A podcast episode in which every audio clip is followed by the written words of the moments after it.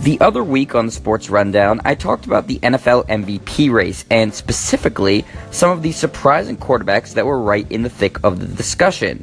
Well, after this week in the NFL, we can cross one of those names off the list indefinitely after Alex Smith struggled in the Chiefs' 16-10 loss at home to the Buffalo Bills.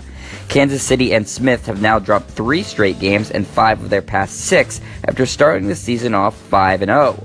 This latest loss comes to a Bills team that had, until Sunday, been playing their worst football of the year, and it turned into a defensive sieve.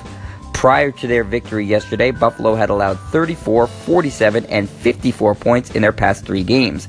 Alex Smith could only manage to lead his Chiefs to 10 points on that very same defense, and that may be the most damning stat of all in eliminating him from MVP contention. Smith would finish the loss throwing for 199 yards, 1 touchdown, and 1 interception. That pick came at the worst time as Smith was trying to drive his team down the field in the final minutes to try and win the game, only to seal the victory for the opposing team. In his 3-game losing streak, Smith has thrown 4 touchdowns and 4 interceptions, whereas in Kansas City's first 8 games, he hadn't thrown 1 interception. In other words, things have fallen off a cliff for both the Chiefs and their quarterback, as they now fall to 6-5 and are suddenly in danger of missing the playoffs.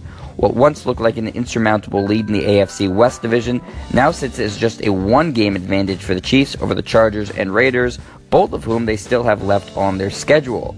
This all begs the question, should Alex Smith, the guy who was just a few weeks ago in MVP contention, be benched in favor of first-round rookie quarterback Patrick Mahomes? The fans in Kansas City seem to want that to happen, as Smith has turned from a carriage into a pumpkin over the past few games. As for Chiefs head coach Andy Reid, he told reporters after the game he was still sticking with the veteran Smith.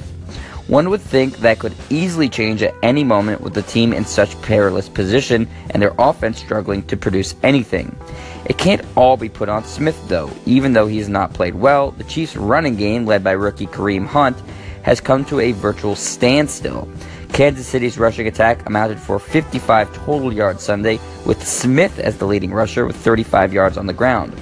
That was against a Bills rushing defense that in the past few weeks hasn't been able to stop anything on the ground, including allowing nearly 300 yards of rushing just 2 weeks ago against a middling Saints rushing attack.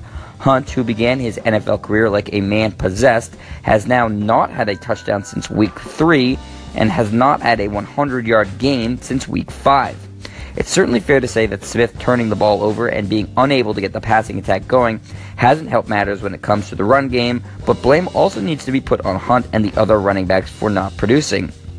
So here we are now with the Chiefs and Smith, who are being talked up as Super Bowl and MVP contenders, fighting for their playoff lives and their jobs.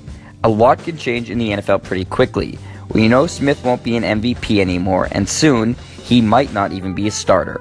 I'm Jet Stryer, and this is your home for the best quick-hitting sports news, only on Anchor.